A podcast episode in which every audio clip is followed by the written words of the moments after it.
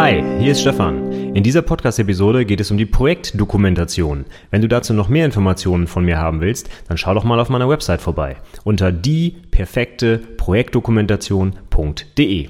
Und jetzt viel Spaß mit der Podcast-Episode. Herzlich willkommen zum IT-Berufe-Podcast, dem Podcast rund um die Ausbildung in den IT-Berufen. In dieser Episode gibt es einen Rückblick auf die Projektdokumentationen der Sommerprüfung 2022 im Fachbereich Anwendungsentwicklung. Viel Spaß! Hallo und herzlich willkommen zur 175. Episode des IT-Berufe Podcasts. Mein Name ist Stefan Macke und heute starte ich mal mit einer kleinen Episodenreihe, die voraussichtlich drei Episoden umfassen wird. Und zwar gibt es einen kleinen Rückblick zur Sommerprüfung 2022. Da habe ich mir zu den drei Prüfungsteilen Projektdokumentation, Projektpräsentation und Fachgespräch einige Notizen gemacht und die äh, möchte ich gerne mit dir durchgehen. Und zwar mit dem Fokus nicht, um Leute hier zu bashen und runterzumachen, sondern damit du ein Beispiel hast, wie man es nicht macht und es dann hauptsächlich besser machen kannst. Darum geht's mir, ja. Also, äh, ich habe heute ganz, ganz viele Punkte mitgebracht, die mir nicht so gut gefallen haben. Und äh, einen einzigen Punkt, denn heute geht's um die Projektdokumentation, der mir gut gefallen hat. Und ich persönlich prüfe ja Fachinformatiker und Fachinformatikerinnen mit der Fachrichtung Anwendungsentwicklung. Deswegen wird es auch immer mal wieder um die Programmierung gehen, klar, aber es wird auch viel äh, vieles dabei sein, was äh, völlig unabhängig vom Ausbildungsberuf ist, sondern wirklich für alle IT-Berufe sich anwenden lässt. Klar, hin und wieder geht es mal um Programmierung, logisch, ne? aber äh, du wirst sehen, das meiste, was ich erzähle, ist völlig unabhängig vom Beruf, sondern da geht es um, ja, weiß nicht, Präsentationstechnik, Gestaltung der Doku, Inhalte, Erklärungen, Stundensatz steht, glaube ich, ganz oben, ja. Also Sachen, die für alle IT-Berufe relevant sind, nicht nur für Anwendungsentwickler und Entwicklerinnen. Und heute möchte ich mal einmal beginnen mit den Projektdokumentationen. Da habe ich mir ganz viele Stichwörter gemacht, was mir so aufgefallen ist, was gut und schlecht war. Spoiler, ganz viel schlecht, nicht ganz viel gut, das werden wir dann aber sehen, ja. Und äh, da möchte ich heute mal mit anfangen, gehen wir ein bisschen durch, was ich so ja, mitgenommen habe, damit du dann vielleicht in deiner Projektdokumentation es ein bisschen besser machst. Und dann würde ich einfach mal der Reihe der Artefakte, der Projekt, ach, der, der Prüfungsartefakte weitergehen. Nächstes Mal geht es um die Projektpräsentation, dann kommt noch das Fachgespräch. Und das werden dann hoffentlich drei Episoden, falls ich mich nicht zu sehr verquatsche.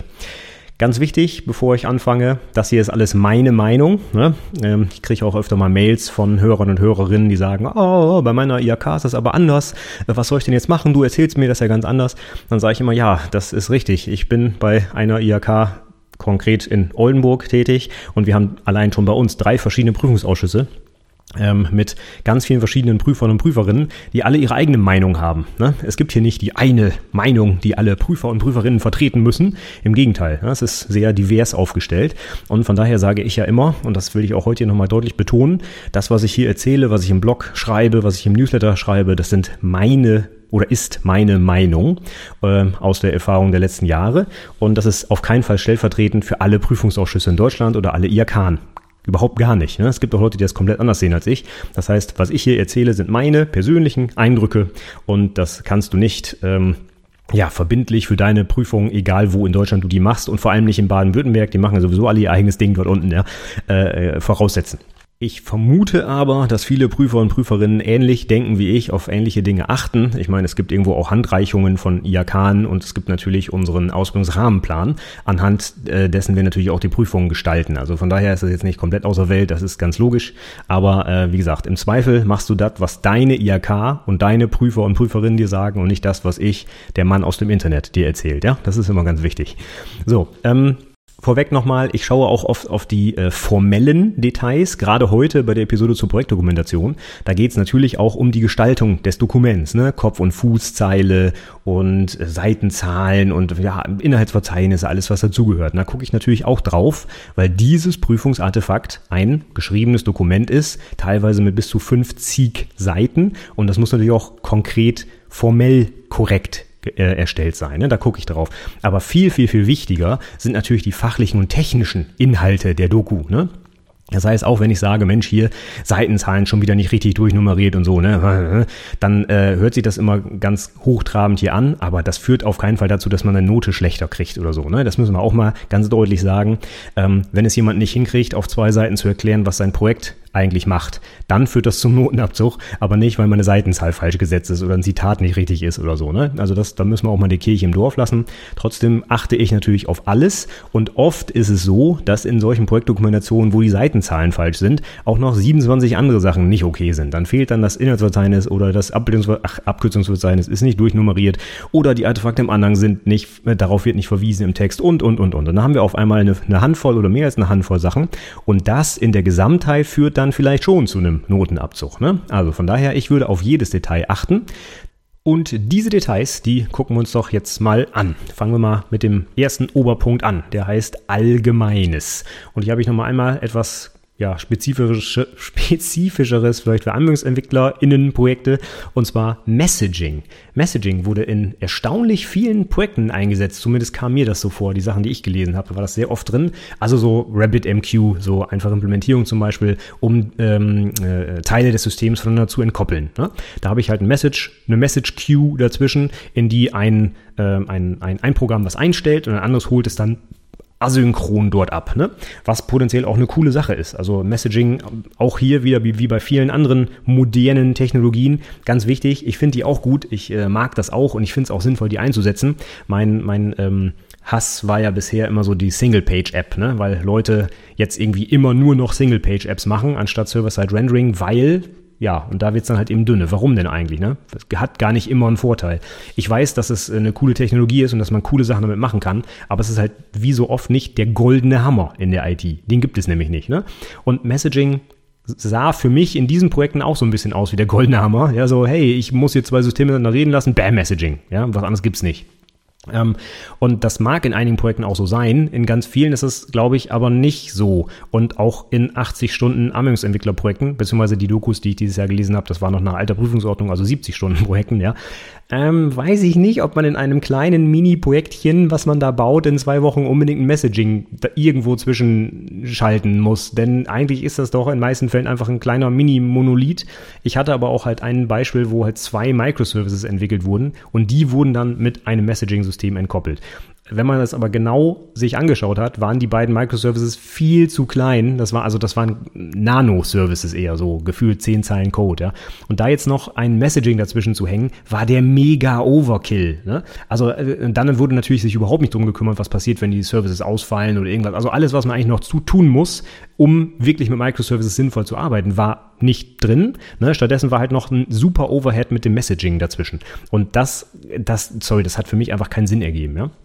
Ähm, ich will, wie gesagt, nicht sagen, dass Messaging schlecht ist, aber wie jede andere Technologie auch, wenn man sie wählt, muss man auch wissen, warum man sie wählt und was die Vor- und Nachteile sind. Und gerade die Nachteile sind, glaube ich, vielen Leuten nicht so ganz bewusst. Ne? Es wird immer nur so geil, damit können wir dies und das machen, aber das, was noch dazu kommt, ist immer das, ja, das wird dann so vernachlässigt. Genau wie mein Microservice. Microservice, mega geil. Dann kann ich jeden Service in meiner eigenen Programmiersprache bauen. Richtig cool.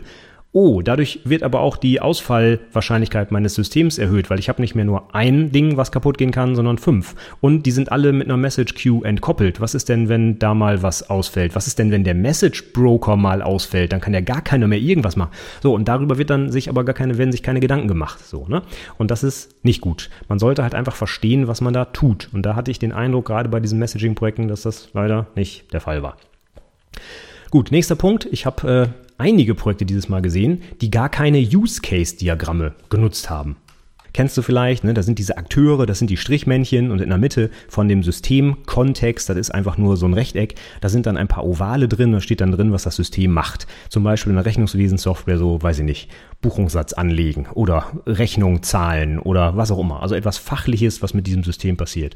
Und da ist mir dieses Jahr aufgefallen, dass nur sehr wenige Projekte mit Use Case Diagrammen gearbeitet haben. Und ich frage mich immer, warum? Und äh, ich lese dann nämlich diese Dokumentation und frage mich ganz oft so, was wird hier eigentlich gemacht? So, was ist die Aufgabe des Systems? Und dafür ist eigentlich das Use Case Diagramm genau entwickelt wurden, dass man das nämlich zeigen kann. Und zwar ganz einfach und sehr abstrakt. Und ich habe, das geht dann mit einer anderen Kritik einher, oft das Problem gehabt, in Projektdokumentationen nicht zu verstehen, worum es eigentlich geht in dem Projekt. Ne? Was macht dieses Projekt? Und dafür kann ein Use Case Diagramm sehr, sehr hilfreich sein. Und deswegen wundert es mich, warum das, zumindest in den Dokus, die ich gelesen habe, äh, deutlich weniger genutzt wurde als in den letzten Jahren. Finde ich schade, weil das ist so einfach zu erstellen und äh, bietet einen ersten Einstieg, einen schönen Überblick über das Projekt. Das hat mir irgendwie ein bisschen gefehlt, muss ich sagen. Dann, was mir auch oft aufgefallen ist, dass äh, Leute Tabellenmodelle erstellt haben, weil sie zum Beispiel eine relationale Datenbank modelliert haben, was ja auch völlig okay ist. Ne? Ist immer noch so der Standard. Die meisten Projekte nutzen weiterhin relationale Datenbanken und das ist auch völlig in Ordnung. Und da ist auch das Tabellenmodell die genau geeignete Variante, um das zu visualisieren. Finde ich erstmal gut. Problem ist nur, wenn man dann ER-Modell drüber schreibt. Ja? Das heißt, ich, ich weiß nicht, also mindestens fünf Dokus habe ich gelesen, wo ein Tabellenmodell gezeigt wurde. In der Überschrift stand aber Entity Relationship Model. Und ich habe extra schon mal zwei Podcast-Episoden dazu aufgenommen, dass das nicht dasselbe ist. Ne? Das sind zwei verschiedene Darstellungsformen mit ganz unterschiedlicher Syntax und auch ganz unterschiedlichem Ziel. Ne? Kurze Wiederholung, Entity Relationship Model, das ist so ein ganz abstraktes Datenmodell, was völlig losgelöst von einer Datenbankimplementierung ist. Ich kann aus einem ER-Modell zum Beispiel ein relationales Tabellenmodell ableiten ich kann aber auch eine Dokumentendatenbank damit generieren oder vielleicht sogar ein Key Value Store. Ja, also das Ding ist unabhängig erstmal von der konkreten Form der Datenbank, die nachher erstellt wird. Deswegen finde ich es immer so ganz blöd, wenn man dann einfach diese Begriffe falsch benutzt, ne? weil das zeigt für mich natürlich, dass man das gar nicht so richtig verstanden hat und darauf will ich dann eigentlich hinaus. Bei den meisten ist es dann wohl so, dass sie gar nichts anderes kennen außer relationale Datenbanken und dann sagen, ja, ER-Modell, Tabellenmodell, ne, alles das gleiche, weil es gibt ja nur relationale Datenbanken. Und das ist natürlich nicht richtig. Ne? Heutzutage, NoSQL-Datenbanken werden immer, immer wichtiger. In vielen Projekten werden sie eingesetzt, zusätzlich zu relationalen Datenbanken, manchmal aber auch schon, um die zu ersetzen. Ne? Und das sollte man dann im Jahr 2022, wo ich das hier aufnehme, schon wissen, dass es nicht nur relationale Datenbanken gibt. Das ist definitiv nicht so. Also, ich reite immer gern auf Definitionen von Begriffen rum. wenn man die falsch benutzt, dann weckt das bei mir als Prüfer gleich den Eindruck so, na, nicht verstanden, beziehungsweise nicht richtig recherchiert, nicht richtig begründet, was da passiert. Und ja, das ist nicht so gut. Ja, und dann ein Kritikpunkt, den ich eigentlich jedes Jahr habe, auch dieses Mal wieder. Frameworks oder sogar ganze Programmiersprachen waren dem Prüfling nicht vor der Projektdurchführung bekannt. Das finde ich ganz, ganz bitter, weil das bedeutet, dass man für sein Abschlussprojekt etwas so Wichtiges, etwas so Zentrales wie die Programmiersprache erst noch lernen muss. Das kann ja nur schiefgehen. Wie viel Zeit hat man fürs Projekt? Wenn man das Ding genehmigt hat, ähm, den Projektantrag, bei uns ist das entweder 1.2. oder 1.9., je nachdem in welcher Prüfung man ist. Und dann hat man so fünf vielleicht eventuell, wenn man ganz viel Glück hat, sechs Monate später seine mündliche Prüfung. Projektdokumentation muss man aber deutlich vorher abgeben. Und wie will ich in dieser kurzen Zeit, also wirklich maximal ein halbes Jahr, noch eine ganz neue Programmiersprache lernen und dann damit, sag ich mal, production ready ein Projekt umsetzen? Sorry, das ist einfach nicht möglich. Ne? Ich meine, auch wenn ich ein guter Programmierer bin, wenn ich eine ganz, ganz neue Programmiersprache lerne, dann werde ich nicht in so kurzer Zeit da alle Idiome äh, verstehen, um wirklich vernünftig mit der Sprache zu arbeiten ähm, und nicht einfach, wie sagt man so schön äh, C-Code in Java programmieren. Ne? Sowas äh, will man eigentlich nicht im Abschlussprojekt, was dann eben benotet wird und für den Rest meines Lebens auf meinem Abschlusszeugnis steht. Also ganz schlechte Idee. Und das kann ich natürlich auch übertragen auf alle anderen IT-Berufe die Technologien, die ihr in eurem Projekt benutzt, die müsst ihr einfach kennen und die müsst ihr vorher auch schon mal durchgespielt haben, bevor ihr dann so ein wichtiges Projekt wie euer Abschlussprojekt damit umsetzt. Da gibt es eigentlich für mich keine Ausrede, warum man das nicht schon können sollte. Gut, dann kommen wir jetzt zu den Punkten, die wirklich völlig unabhängig vom Beruf sind. Äh, wie gesagt, ich habe sie nur zufällig in der Anwendungsentwickler äh, äh, Dokumentation gelesen, weil ich halt nur die korrigiere. Ähm, Sache, die ich auch vorher noch nie gesehen habe. Jemand hat Abbildungen mit ihrem Namen referenziert, anstatt mit der Seitenzahl. Du hast hoffentlich schon mal gehört, wenn du eine Abbildung zum Beispiel in den Anhang packst, ne, weil die so groß ist für den Fließtext, was völlig in Ordnung ist, dass man natürlich im Text auch darauf referenziert. So Beispiel, ich habe irgendwie ein Kapitel, wo es um das Lastenheft gibt und dann geht und dann beschreibe ich das Lastenheft und magischerweise taucht im Anhang ein Lastenheft auf. So, das äh, zeigt, dass diese Dokumentation nicht in sich so konsistent ist und die Inhalte referenziert werden. Was ich auf jeden Fall machen muss in diesem Fall ist, das Lastenheft in den Anhang packen, ist ja gut, dann aber bitte im Kapitel im Fließtext auch sagen, dass es im Anhang ein Lastenheft gibt. Ja, und nicht einfach so, huch, da habe ich noch so ein Lastenheft im Anhang gefunden, sondern das muss schon erwähnt werden. Da muss so etwas stehen wie, das Lastenheft erstellt, ähm, ein Auszug des Lastenhefts ist in Anhang, weiß ich nicht, 5.3 zu sehen oder sowas. Ja, also wenigstens so einen Satz würde man sich ja wünschen, damit man weiß, dass da noch was ist. Ne? Denn, ich nehme das mal so ein bisschen vorweg, ein äh, weiterer Kritikpunkt, den ich habe, ist, da werden einfach äh, die, die Kapitel quasi mit einem Satz beschrieben, sowas wie Lastenheft habe ich erstellt, siehe Anhang. Dann Pflichtenheft habe ich erstellt, siehe Anhang. So, das ist einfach nur eine, eine, Auflistung, eine Punktliste, was man alles gemacht hat und der Rest steht im Anhang, aber ohne dass da mal wirklich ein sinnvoller Satz zu geschrieben wird. Das ist genauso schlimm. Also einfach nur zu sagen, hier, guck in Anhang, als äh, ich erwähne gar nicht, dass es das gibt im Anhang. So, das ist beides schlecht. Also eine sinnvolle Projektdokumentation mit Fließtext enthält irgendeinen sinnvollen Mehrwert, den ich da gerade lese. Also Beispiel Lastenheft weiterhin, der Weg, wie man zum Lastenheft gekommen ist vielleicht. Warum man überhaupt eins gemacht hat, dass es zum Entwicklungsprozess passt, den man ähm, äh, äh, genutzt hat. Ja? Also Beispiel, ich habe alles mit Scrum gemacht und dann finde ich ein Kapitel Lastenheft, da frage ich mich so, hä, Scrum kennt gar kein Lastenheft, also wie passt das wieder zusammen? Ja? Also von daher, da, da muss man ein bisschen was zum Lastenheft auch schreiben, was vielleicht der Sinn ist oder wer das erstellt hat, was da drin steht, so ganz grob ein paar Sätze und dann hier für das konkrete Lastenheft bitte im Anhang, da und da ist es. Ja, und das ist ein sinnvoller Aufbau. Also nicht dieses, es liegt im Anhang, so ein Satz und fertig, aber auch nicht, ein bisschen was zu schreiben und dann vergessen, dass es das auch nochmal Anhang gibt. Also es, es muss auf jedes Ding, was im Anhang ist, referenziert werden im Text. Das, das funktioniert sonst einfach nicht. Ne? Und dieses Mal hatte jemand die glorreiche Idee, nicht auf die Seitenzahl quasi zu verweisen, so nach dem Motto, schauen Sie auf Seite, das schreibt man so nicht, aber das äh, Lastenheft ist im Anhang auf Seite, weiß ich nicht, 35 sondern da stand dann sowas wie, das Lastenheft ist im Anhang in Kapitel Lastenheft. und dann denke ich mir natürlich, ja, das ist ja super. Wo ist denn das Kapitel jetzt? Also wenn man sich jetzt überlegt, ich als Leser ne, oder Leserin äh, finde dort in, äh, in, in dem Kapitel sowas wie, ja, das Lastenheft findet sich im Anhang. Und was will ich dann wohl machen? Dann möchte ich mir wahrscheinlich das Lastenheft auch anschauen. Also muss ich ja wissen, wie ich dahin blättern muss. Auf welcher Seite finde ich das denn? Und wenn ich jetzt noch zurück ins Inhaltsverzeichnis gehen muss, um dann zu gucken, welches Kapitel das Lastenheft ist, um dann wieder in den Anhang zu gehen und da dann die Seite. Also sorry, das ist doch Banane. Ja, also ich erwarte dann eine vernünftige Referenzierung. Lastenheft ist auf Seite da und da im Anhang, damit ich mir das sofort angucken kann. Ja, alles andere ist Quatsch. Gut, dann habe ich mehrere Dokumentationen gesehen, die im Flattersatz gesetzt werden, was ich auch so suboptimal finde, bin ich ganz ehrlich. Ich bin jetzt hier nicht äh, der große Typografie-Experte, aber ich habe so gelernt, dass man DIN A4, und das ist ja das Format meistens der Projektdokumentation, Dokumente äh, nicht im Flattersatz setzt. Und zwar, also Flattersatz bedeutet im Gegenteil zum Blocksatz, ne, wo jede Zeile optisch gleich lang ist, ist der Flattersatz so, dass jede Zeile an der rechten Seite unterschiedlich lang ist, je nachdem, wie lang halt die Wörter sind, die in der Zeile stehen. Und das, äh, wenn man jetzt auf den rechten Rand der Seite guckt, flattert das halt so. Ne? Die Zeilen sind nicht gleich lang, sondern immer mal unterschiedlich lang. Und jetzt kann man drüber reden, dass das einfach doof aussieht. Okay, das ist das eine. Aber es gibt auch noch einen zentralen Nachteil, warum man das eigentlich nicht machen sollte. Und zwar, wenn die Zeilen unterschiedlich lang sind, dann braucht das Auge unterschiedlich lange Sprünge hin zum Anfang der nächsten Zeile. Und das Auge äh, funktioniert so, dass es sich ganz schnell an, äh, an Dinge gewöhnt. Und wenn ich einen Blocksatz habe, wo jede Zeile gleich lang ist, dann kann das Auge sehr schnell zur nächsten Zeile springen und in Anführungszeichen verrutscht da nicht so leicht, weil der Abstand halt immer gleich ist. Habe ich einen Flattersatz, wo jede Zeile unterschiedlich lang ist, muss das Auge immer so ein bisschen nachjustieren, wo es hinspringen muss. Ne? Auch wenn das nur so Kleinigkeiten sind und das nimmt man auch gar nicht bewusst wahr, das ist eher unterbewusst, ist das ein Problem, weil ich dadurch leichter ermüde beim Lesen. Ne? Das Auge muss einfach mehr Arbeit machen und äh, das möchten wir nicht. Ich möchte nicht, dass mein Prüfer beim Lesen einer Doku einschläft. Ja? Ich möchte, dass er ganz normal einfach diesen Text lesen kann. Und deswegen empfehle ich, habe ich immer schon und werde es auch weiter empfehlen, empfehlen, immer Blocksatz zu nutzen und nicht den Flattersatz. Gut, dann äh, haben wir noch mal ein paar Extreme. Ich hatte eine Doku mit wirklich fünf Ebenen im Inhaltsverzeichnis. Bedeutet, ich habe nicht nur Kapitel 1, 2, 3, sondern ich habe ein Kapitel 4.2.4.1.2. Also wirklich fünf Unterpunkte, Unterkapitel. Ja? Und das ist bei einer Arbeit, wo der Fließtext in unserem Fall maximal 15 Seiten lang ist, einfach viel zu viel. Ja?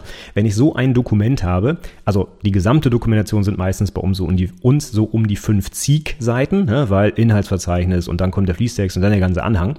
Aber der eigentliche Text ist zumindest bei uns eingeschränkt auf 15 Seiten.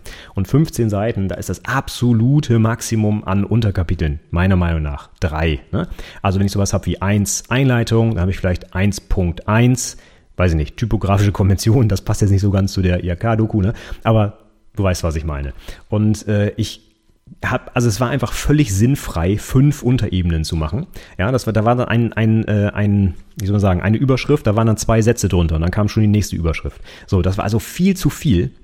Ganz davon abgesehen, dass die ganzen Überschriften natürlich komplett viel Platz weggenommen haben und natürlich auch nicht mehr äh, dieser Platz für den eigentlichen Text zur Verfügung stand. Das heißt, da wurde dann auch ganz viel von dem eigentlichen Platz, den ich hatte, abgezogen, beziehungsweise ich habe das gemacht, ja, weil äh, das einfach verschwendet wurde für Überschriften, die dann auch wirklich noch nicht mal viel Sinn ergaben. Also, sorry, das war viel zu viel. Wir schreiben hier keine Doktorarbeit mit 300 Seiten, da ist das vielleicht gerechtfertigt, aber bei 15 Seiten Fließtext, meine Meinung, maximal drei Ebenen und das ist schon viel. So, dann äh, habe ich eben, glaube ich, schon mal erwähnt, es gab so Kapitel ganz oft leider, wo die Inhalte aus einem einzigen Punkt bestanden. Manch, manchmal nur ein Satz, so hier Lastenheft Sie Anhang, wie eben schon, geht gar nicht. Aber dieses Mal hatte ich auch äh, jemanden, der tatsächlich einen Aufzählungspunkt als Kapitelinhalt hatte. Also wirklich eine Punktliste mit so einem kleinen Blöppel davor, so als würde ich halt eine Aufzählung machen. Und das Kapitel, da war auch kein einleitender Text oder so, da war die Überschrift und da war das ein einziger Aufzählungspunkt. Und da habe ich mich gefragt, so was, wieso macht man das? Ne? Ich meine, wenn das nur ein einziger Satz ist, warum dann noch als Aufzählungspunkt? Weil da würde ich doch erwarten, dass wenigstens noch ein zweiter kommt. Ja? Und das war einfach so, boah, keine Ahnung, wie man auf sowas kommt. Ja, und dann noch der Klassiker, ähm, wenn man mit Word seine Arbeit schreibt und man referenziert Inhalte im Anhang, wie ich ja schon gesagt habe, was ein Pflichtprogramm ist, dann sollte man auch darauf achten, dass es diese Inhalte auch gibt und dass nicht wortwörtlich in der Doku steht, Textmarke nicht definiert. Ja, und da hatte ich eine Doku, wo das wirklich sehr oft der Fall war, wo einfach die Referenzen nicht korrekt gesetzt wurden. Und anstatt dass da dann stand, äh, wie in Abbildung 3 zu sehen, stand dann sowas wie, wie in Abbildung Textmarke nicht definiert zu sehen. Ja? Und das ist natürlich mega peinlich, vor allem weil Word dieses Textmarke nicht definiert eigentlich standardmäßig sogar fett macht. Das heißt, wenn ich allein nur über die Seiten drüber blätter, springt mich das schon an, dass da Textmarke nicht definiert steht. Ich weiß nicht, wie man das dann übersehen kann und auch noch mehrfach in seiner Doku lassen kann. Das äh, ist mir nicht klar. Auf jeden Fall hatte ich das mehrfach, leider. Gut, dann kommen wir zu meinem Lieblingsthema, äh, in Anführungszeichen, und zwar der Stundensatzberechnung. Ich weiß nicht, es gibt, glaube ich, wenig Inhalte, die man immer wieder so äh, schlecht machen kann oder in die man so viele Fehler einbauen kann, äh, wie, wie die Stundensatzberechnung. Das ist immer wieder ein Quell der Freude. Und ich habe dieses Mal ein paar Sachen zusammenge äh, fast hier, was mir aufgefallen ist. Ich glaube, ich hatte, ich weiß es nicht mehr auswendig, aber äh, kaum eine Doku, in der der Stundensatz irgendwie korrekt berechnet wurde oder genannt oder verwendet wurde. Das ist wirklich ganz, ganz traurig, weil das in fast jeder Doku drin ist und eigentlich auch erwartet wird. Ich muss ja irgendwie meine Kosten für mein Projekt darstellen und wenn ich da 70 Stunden dann arbeite, dann ist das halt ein gewisser Kostenfaktor. Den muss ich halt einrechnen und dafür brauche ich meinen Stundensatz. 70 Stunden muss ich irgendwie umrechnen in Euro. Also was brauche ich? Was meine Stunde kostet. Und jetzt mal nur einfach so, also dass man mal eine Vorstellung hat, die Stundensätze, die ich in den Dokus gesehen habe, gingen von 6 Euro irgendwas für einen Azubi bis hin, und das ist kein Witz, zu 150 Euro pro Stunde für einen Azubi, der da was entwickelt hat. Und sorry, aber das kann einfach nicht sein. Ne? Weder die 6 Euro können ansatzweise passen, noch 150 Euro für einen Azubi. Das ist einfach Schwachsinn. Das kann nicht sein. Ja? Und wir gucken uns mal die konkreten Punkte an, die ich dann da gesagt habe, äh, die ich da gefunden habe. Sorry. Wie kommt man auf einen Stundensatz von äh, 6 Euro die Stunde? Ganz einfach, indem man ihn falsch berechnet. Ja? Und genau das ist die Hauptkritik, die wir dann auch immer im Fachgespräch natürlich nochmal nachfragen, ob die Person es denn verstanden hat oder nicht. Also was hier offensichtlich passiert, anders kann man es mathematisch ja gar nicht ausrechnen. Da wird die Ausbildungsvergütung genommen und sagen wir mal der Einfachheit halber, wir haben irgendwie 1000 Euro Ausbildungsvergütung im Monat, ja, und dann äh, teilt die Person das durch 20 in Klammern Arbeitstage, die man so arbeiten muss im Monat und dann nochmal geteilt durch 8, weil das dann vielleicht die äh, Tagesstunden ist und dann kommt man irgendwie so roundabout auf 6 Euro. Ja? Ähm, was natürlich komplett falsch ist, weil Nummer eins, die Azubi-Vergütung ist nur ein kleiner Teil des Stundensatzes, also falsch, ist ein großer Teil des Stundensatzes, aber es fehlt natürlich noch eine ganze Menge. Ähm, dann die 20 Arbeitstage sind auch fragwürdig. Wenn, dann man, wird man es wahrscheinlich eher auf ein Jahr rechnen. Dann muss dann auch die Feiertage und alles Mögliche abzählen und dies und das. Ne? Und acht Stunden, ja gut, wenn ich acht Stunden arbeiten muss laut Vertrag, ist ja gut. Ansonsten muss ich das natürlich nur anpassen, aber das ist jetzt hier nicht das Thema. Äh, das Problematische ist eher, dass einfach der Azubi aus seiner Sicht nur sieht, ja, ich kriege eine Ausbildungsvergütung und das war's. Aber so kann man das natürlich nicht rechnen, weil der Stundensatz muss aus Sicht des Unternehmens gerechnet werden. Und das Unternehmen zahlt natürlich viel, viel, viel mehr für diesen Arbeitsplatz als nur die Ausbildungsvergütung. Ne, das fängt schon, und wir kommen noch zum Fachgespräch, ne, das wissen auch die wenigsten. Äh, es kommt allein schon die Sozialversicherung dazu, die der Arbeitgeber noch zusätzlich trägt. Ne?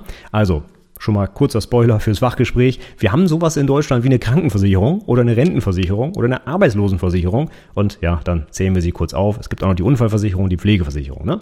Und vier dieser fünf trägt der Arbeitgeber zur Hälfte und der Arbeitnehmer zur anderen Hälfte. Und eine dieser fünf trägt der Arbeitgeber sogar komplett.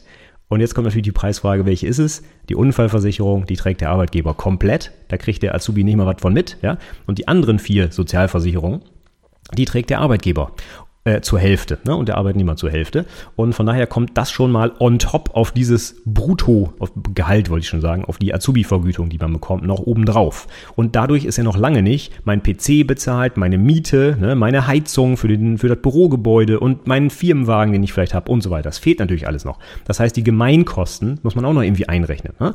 Und dann äh, sieht man ganz schnell, dass diese 6 Euro hier natürlich komplett daneben sind. Also das ist einfach viel zu wenig. Ne? Das, äh, da muss auf jeden Fall noch mehr drin stecken. Ja? Gut, auf jeden Fall. Was ich ja immer gerne sage, berechne den Stundensatz bitte nicht selbst. Das kannst du nur falsch machen, ja, weil du wirst irgendwas vergessen oder falsch rechnen oder falsch umlegen oder sonstiges. Mach das einfach nicht. Frag im Personalbereich oder frag deinen Chef oder deinen Ausbilder oder Ausbilderin, was koste ich das Unternehmen eigentlich? Und dann soll das Unternehmen dir das sagen und dann rechnest du mit dieser Zahl. Und dann bist du da fein raus. Und im Fachgespräch fragt man dich dann, was ist denn da eigentlich drin in deinen 32,50 Euro? Und dann sagst du, ja, Azubi-Vergütung, Sozialversicherung, dann kommen noch die Gemeinkosten drauf. Wenn es ein externes Projekt ist, kommt noch ein Gewinnzuschlag drauf und, und, und. Ne? Das musst du runterrattern können. Dazu habe ich auch schon mal eine ganze Podcast-Episode gemacht, weil das so ein häufiges Thema ist. Aber bitte mach nicht den Fehler und rechne selber irgendwas rum, weil das kann nur nach hinten losgehen, ja? So, dann äh, hatte ich äh, das andere krasse, äh, äh, ein, ein anderes äh, krasses Ding mit dem Stundensatz. Jemand hat, also ganz viele tatsächlich, haben das halt eben einfach aus ihrem aus ihrer Brutto-Azubi-Vergütung berechnet, wie gerade, kam auf sechs Stunden. Ähm, es gab auch jemanden, der sogar explizit geschrieben hat, ich habe den Stundensatz berechnet aus der Azubi-Vergütung. Das stand dann da drin. Und dann in der Zeile drunter, Danach komme ich auf 75 Euro in der Stunde. Und da, da habe ich mich natürlich gefragt, wie, wie, wie kann das sein? Also was verdient der? Verdient der 100.000 Euro im Monat oder wie kommt man auf diese Zahl? Ja? Also das passt auch alles inhaltlich überhaupt nicht zusammen. 75 Euro hört sich nach einem Stundensatz an, der vielleicht realistisch sein könnte in einem großen Konzern oder so. Auch für einen Azubi habe ich das schon öfter gesehen. Ich sag mal so aus dem Bauch heraus, die meisten realistische Rennen liegen irgendwo zwischen 30 und 50 Euro für einen Azubi. Aber das will ich hier gar nicht bewerten. Wenn man wirklich in einem großen Konzern ist und vielleicht kriegen die Azubis ja auch einen Firmenwagen, dann äh, ne, kriegen die vielleicht auch ein bisschen mehr Stundensatz oder werden so kalkuliert. Das mag alles sein, aber 75 Euro anzugeben und vorher explizit zu schreiben, dass man nur die Azubi-Vergütung eingerechnet hat, sorry, das kann einfach nicht passen. Ja, geht einfach nicht. Gut, dann hatte ich noch äh, jemanden, der durchaus mehrere verschiedene Stundensätze für seine Mitarbeiter, Mitarbeiterinnen, die mit ihm zusammengearbeitet haben, kalkuliert hat. Ganz oft steht da sowas wie ein erfahrener Softwareentwickler macht ein Code-Review, zwei Stunden. Dann verdient der meistens ein bisschen mehr als ein Azubi und hat deswegen auch einen höheren Stundensatz. Was auch völlig richtig ist, ne? wird in vielen Dokus so gemacht. Dann habe ich allerdings in der Kostentabelle, wo das dann aufsummiert wurde, überall nur einen einzigen Stundensatz gesehen. Das heißt, also das, das Kernproblem, glaube ich, was ich hier habe, ist die fehlende Konsistenz. Ne? Irgendwie weiß man drei Zeilen später nicht mehr, was man genau davor geschrieben hat. So, ich habe eben geschrieben, ich habe verschiedene Stundensätze, rechne jetzt aber immer mit einem. So, das passt doch alles nicht zusammen. Ne? Ähm, aber schönes Beispiel, dass es wieder beim Stundensatz aufgefallen ist, weil man kann da einfach so viel falsch machen. Ah, ganz, ganz schwierig. Ja, und letzter Punkt, der sich auch seit Jahren durchzieht und auch dieses Jahr wieder in vielen Dokus leider so geschrieben würde, wurde, ähm, ich habe ja eben empfohlen, berechne den Stundensatz nicht selbst, ist gut. Dann gehen die Leute zur Personalabteilung und holen sich einen Stundensatz und dann sagen sie aber, hm, ich habe zwar nachgefragt, aber aus Datenschutzgründen darf ich den wirklichen Stundensatz nicht nennen. Also nehme ich einen fiktiven Stundensatz. Und das finde ich immer ganz bitter, weil das hat nichts mit Datenschutz zu tun. Und das nehmen wir den Leuten natürlich im Fachgespräch auch äh, von links nach rechts auseinander.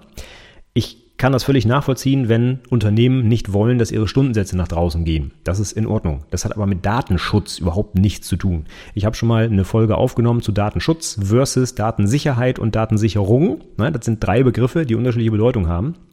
Und Überraschung, keiner davon hat was mit der Preisgabe des Stundensatzes zu tun. Ne? Hier geht es nämlich einfach um ein Firmengeheimnis, was das Unternehmen nicht rausgeben möchte. Und das ist auch völlig legitim, da habe ich auch kein Problem mit. Wenn die das nicht wollen, soll man das da hinschreiben, ist okay. Aber nicht fälschlicherweise den Datenschutz als Grund dafür heranziehen. Denn wir erinnern uns, der Datenschutz, das ist der Schutz personenbezogener Daten vor Missbrauch durch Dritte. Und personenbezogene Daten müssen sich ja einer konkret identifizierbaren natürlichen Person zuordnen lassen. Und wenn ich einen Stundensatz Einsatz habe, in diesem Fall für einen Softwareentwickler oder eine Softwareentwicklerin, dann ist das ja eben nicht genau auf eine Person zuordnenbar, sondern für irgendeinen dieser Softwareentwickler. Und wenn ich jetzt nicht nur zufällig eine einzige Person beschäftige, dann ist das de facto kein kein Datum, was unter dem Datenschutz irgendwie liegt. Ja? Von daher bitte nicht mit Datenschutz begründen, einfach hinschreiben, meine Firma will nicht, dass ich das veröffentliche und dann ist das auch okay. Ne? Gut, so, wenn wir schon beim Thema Geld sind, ne? Stundensatz ist das eine, Kosten, die noch dazukommen fürs Projekt, äh, sind das andere. Und ganz oft sind in Projekten einfach gar keine laufenden Kosten einkalkuliert, was sehr, sehr verdächtig ist, denn das bedeutet ja, dass ich eine Software programmiere und die wird dann lebenslang kostenfrei irgendwo betrieben. Dann frage ich mich immer, hm, auf was für einem Server läuft die denn? Und wer bezahlt denn den Strom für diesen Server? Muss der nie gepatcht werden? Ähm, das, das kann nicht. Ne? Also wenn ich ein Projekt umsetze, das keine laufenden Kosten hat, sage ich einfach mal ganz pauschal, da kann irgendwas nicht stimmen. Ja, weil es, es, es muss immer, irgendwie wird es Kosten verursachen. Ne? Und die Standardbegründung ist immer, ja, ich habe mein Projekt auf einem Server installiert, der schon da war. Äh, das heißt, da musste ja nicht extra was angeschafft werden. Ja, das ist richtig. Aber dieser Server wird natürlich jetzt durch diese Software, die da jetzt mehr drauf läuft, auch stärker belastet. Das heißt zum Beispiel, der wird vielleicht mehr Strom verbrauchen, weil CPU hat mehr zu tun. Oder der geht schneller kaputt, weil die Festplatte häufiger im Zugriff ist. Oder was auch immer. Ne? Dann kann ich einfach sagen, ja, der Server steht da, da installiere ich was drauf, kostet mich nichts. So, das, das ist einfach nicht, nicht korrekt. Ne? Und wenn es nur, weiß ich nicht, 10 Euro im Monat äh, an laufenden Kosten sind, äh, so pauschal für den Server oder sowas. Ne? Aber irgendwas kostet das. Und das vergessen viele Prüflinge dann leider. Und das kann, ich sag mal so, in sehr seltenen Fällen ist das so, dass Projekte komplett keine laufenden Kosten haben. Aber das Gegenteil ist weitaus häufiger. So, jetzt hatte ich über dieses Jahr auch ein Projekt, äh, wo dann tatsächlich 500 Euro im Monat als laufende Kosten angesetzt wurden, und zwar für einen einzigen Server. Wo ich mich dann gefragt habe, so, boah, ist der irgendwie mit Gold umhüllt oder was ist das für ein Server? Also, ich meine, in Zeiten der Cloud, klar, da gibt man mal viel Geld aus, aber einen einzigen Server für 500 Euro im Monat, das, das, das habe ich, also der wurde natürlich in der Doku nicht beschrieben, was das für ein Server ist, ne, wo der steht und das war alles nicht ersichtlich, aber das kann auch irgendwo nicht sein, sorry. Also wenn ich 500 Euro für einen Server bezahle im Jahr 2022, da bin ich der Meinung, da mache ich auch irgendwas falsch. Und selbst wenn ich es mache, dann würde ich mir so einen Server, glaube ich, nicht für ein Azubi-Projekt irgendwo hinstellen, ne? Also rechnen wir das mal hoch. Das sind 6000 Euro im Jahr für ein Azubi-Projekt. Boah. Na gut, so, dann so in sich wieder inkonsistente Sachen. Ne, ist so immer eigentlich mein, mein Standardpunkt. In Inkonsistenz. Ich schreibe irgendwie was und fünf Seiten später schreibe ich was anderes. So, das passt nicht zusammen. Und hier habe ich dann zum Beispiel jemanden gehabt, der eine Abnahme von seinem Projekt einplant, was potenziell sehr gut ist. Der Fachbereich muss uns das Projekt abnehmen, alles okay. Und dann stand da auch, ja, drei Stunden Abnahme. Äh, dann wurden aber in der Kostenplanung magischerweise nur eine Stunde aufgeführt. Also das passt wieder nicht zusammen. Ne? Da wurde wahrscheinlich das Kapitel Kosten erstmal abgeschlossen und später kam raus, oh Mist, ich brauche noch eine Abnahme. Ja, und dann wurde nicht geguckt, dass das ja vorher schon mal einkalkuliert werden musste. Ne? Also solche Sachen, das kontrolliere ich auch. Wenn irgendwo steht, drei Stunden Abnahme vom Fachbereich, dann gucke ich in die Kostentabelle, ob ich da irgendwo drei Stunden vom Fachbereich in den Kosten sehe. Und wenn das da nicht steht, dann, ja, ne, Fehler, geht nicht. So, gleiches Beispiel, wenn man den Fachbereich schon mit in sein Projekt zieht, was ich gut finde, ne, zum Testen zum Beispiel oder zur Abnahme oder fürs, fürs Lastenheft. Alles super, so macht man das ja auch. Da muss man das aber auch in den Kosten, wie gesagt, mit einberechnen. Und das hatte ich jetzt häufiger, dass das gar nicht stattfand. Das heißt, da stand dann sowas wie, ich habe das Lastenheft erstellt mit dem Fachbereich zusammen, fünf Stunden, aber in der Kostenplanung ist gar nichts von dem Fachbereich zu sehen gewesen. So. Das geht natürlich auch nicht. Ne? Das ist so ein bisschen diese EDA-Kosten wie beim Server. Ja, der Fachbereich, der sitzt da ja eh. Ne? Der muss ja auch irgendwie sich beschäftigen. Dann gehe ich da mal hin, schnack mit dem fünf Stunden. Ja, was kostet das? Ne? Nix. Die sind ja eh da. Dass sie in der Zeit natürlich nicht arbeiten können und das irgendwie nachholen müssen oder dass Kunden später eine Antwort kriegen oder was auch immer. Das heißt, die Zeit, für die sie eigentlich da bezahlt werden, äh, da, da können sie ihre eigentliche Aufgabe nicht machen, weil der Azubi mit denen fünf Stunden rumquatscht, ne? Das wird da irgendwie nicht gesehen. Und das ist für mich so ein bisschen so, äh, ja, um das mal ein bisschen zu verallgemeinern, die Azubis sehen oft irgendwie nur sich selbst und das Projekt und gucken nicht nach links und rechts. Ne? Natürlich sitzt der Fachbereich da den ganzen Tag. Das heißt aber ja nicht, dass ich den Tag lang zutexten kann, weil der hat ja auch noch andere Aufgaben. Dafür wird er eigentlich bezahlt. Ne? Und dieses, ja, hier, mein wichtiges Abschlussprojekt, jetzt kommt alle mal und helft mir, so, das ist so oft irgendwie irgendwie so gefühlt der Eindruck, den die Azubis da von sich und ihrem Projekt haben. Gut, dann habe ich aber das krasse Gegenteil auch noch. Da hat jemand im Fachbereich geredet und dann die Stunden dieses Fachbereichs mit in seine 70 Stunden eingerechnet. Das, das habe ich auch noch nie gesehen. Ne? Dieses Jahr zum ersten Mal. So hier, drei Stunden mit dem Fachbereich und dann wurden quasi sechs Stunden aufsummiert. Einmal drei von ihm und drei vom Fachbereich, mit dem er geredet hat. Ja? Und das ähm, ja, war auch äußerst fragwürdig. So, du siehst, beim Thema Kosten und insbesondere Stundensatz kann man viele, viele, viele Fehler machen. Da würde ich dir empfehlen, lass doch noch mal jemanden drüber gucken, bevor du es abgibst. Ne? Vielleicht Ausbilder oder Ausbilderin. Hm, vielleicht ist das sogar deren Job, da mal drüber zu gucken. Ja? Ist vielleicht eine gute Empfehlung, um solche Inkonsistenzen vielleicht zu finden. Ja, ich weiß, wenn man da irgendwie stundenlang dann sitzt in der Doku, irgendwann ne, wird man so ein bisschen, wie sagt man, betriebsblind. Ne? Man guckt nicht mehr viel links und rechts und kriegt nichts mehr mit. Aber genau deswegen gibt es ja vielleicht Ausbilder, Ausbilderinnen, die da mal mit frischen Augen drauf gucken und dann solche Inkonsistenzen vielleicht einfach aufdecken, bevor du es abgibst. Das wäre gut. So, nächster Oberpunkt ist Begründung von Entscheidungen. Ja, das habe ich auch immer gerne. Ähm, denn viele Azubis, ja, die setzen einfach irgendwie was um, ohne das zu hinterfragen, ob das alles richtig ist oder nicht. Ne? Was ich dann äh, von einem Einserkandidaten auf jeden Fall erwarten würde, ist, dass solche Entscheidungen auch vernünftig begründet werden. Vielleicht sogar mit einer Abwägung von einer Alternative. Puh, denn wir haben in der IT nicht immer so den goldenen Hammer, mit dem man alles macht. Ne? Ich nehme jetzt nur mal ein Beispiel. Ich habe das Projekt mit Java umgesetzt, weil ich immer alles mit Java mache. so, das ist eine schlechte Begründung, ne? Denn, weiß ich nicht, wenn ich jetzt irgendwie ein Machine Learning Projekt hätte, ja, was irgendwie für Python sich super eignet, warum mache ich es dann mit Java und programmiere mir einen Wolf, was in Python vielleicht nur ein paar Zeilen sind, so einfach nur mal als wirklich dummes Beispiel dafür. Ne? Und ähm, da, habe ich dieses Jahr wieder ein paar Highlights gefunden äh, für, für diese Begründung. In einer Doku habe ich wirklich bei jeder Begründung gelesen, ich soll das so machen. Also davon mal abgesehen, dass man eine Doku nicht in der Ich-Form schreibt, auch dafür habe ich schon mal einen, einen Artikel geschrieben, ja, war wirklich die Begründung, ich soll das so machen. Es wurde also auch nicht beschrieben, warum oder wer das gesagt hat, ob das das Unternehmen war, der Ausbilder, der Chef, der Kunde, wie auch immer. Da stand einfach nur, also jetzt mal eingebaut in einen Satz, ich soll das Projekt mit Java umsetzen. Da frage ich mich natürlich als Prüfer, ja, warum? Also woher kommt das denn? Das kann ja jeder sagen, ne? dass ich das so machen soll, aber keinerlei Begründung oder irgendwie Erklärung, Herleitung, warum das so ist. Und das dann wirklich bei jeder Begründung. Und das ist natürlich bitter, weil die Begründung ist ein wichtiger Punkt bei diesem Abschlussprojekt. Man soll ja nicht einfach nur ich sage das immer so abfällig, der Code-Affe sein, der irgendwie was runterprogrammiert, was einem ein anderer vorgibt, sondern man soll das Projekt ja von A nach B komplett umsetzen. Und gerade diese Entscheidungen, die sind so wichtig. Und zwar für alle IT-Berufe. Ne? Auch für einen Fisi. Der muss vielleicht, wenn er einen PC aufsetzt, auch entscheiden, nämlich Windows oder Linux. Und macht nicht einfach das eine, weil er das besser findet, sondern es muss ja zum Projekt passen. Ne? Und ähm, da muss das dann entsprechend auch mit, mit den Anforderungen des Projekts begründet werden, dass man das eine oder andere nimmt. Und dann einfach so lapidar zu sagen, ja, soll ich halt so machen, ne? Das, das reicht halt nicht. Ne? Das zeigt halt genau diese Kompetenz, die man als fertiger Azubi haben muss, nämlich solche Entscheidungen auch zu begründen und dann auch diese Entscheidung korrekt zu treffen. Äh, genau diese, ähm, diese Fähigkeit zeigt man damit eben nicht. Und das ist ganz wichtig im Abschlussprojekt. Ja, andere Alternative, um sich da rauszureden. Äh, ein Prüfling hat durchgängig geschrieben, äh, dass man das Projekt umgesetzt hat. Also da wurde dann sowas gesagt wie, man entschied sich für die Programmiersprache Java, man hat das Projekt nach dem Wasserfallmodell umgesetzt, Mann, Mann, Mann. Und da denke ich mir so, boah, das ist auch ganz, ganz schlechter Stil. Das Problem beim Mann ist immer, dass das ja eigentlich niemand ist. Ne? Mann, irgendwer, keine Ahnung, ne? Mann hat das so gemacht. Ne?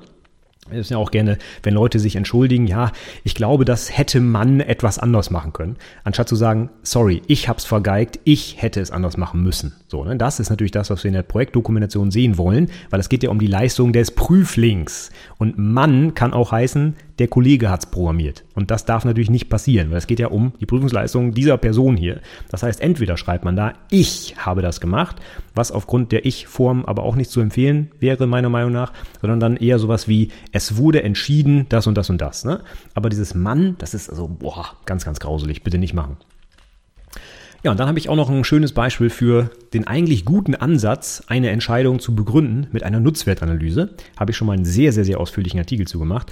Ähm, kann ich jedem empfehlen, der vor einer Entscheidung steht, so soll ich Java oder C Sharp nehmen und eine realistische Entscheidung auch hat. Ne? Denn darauf will ich jetzt hinaus. In dieser Nutzwertanalyse hat magischerweise Überraschung die Eigenentwicklung in allen Kriterien die maximale Punktzahl erreicht und alle anderen Vergleichsmöglichkeiten hatten irgendwo einen Punktabzug.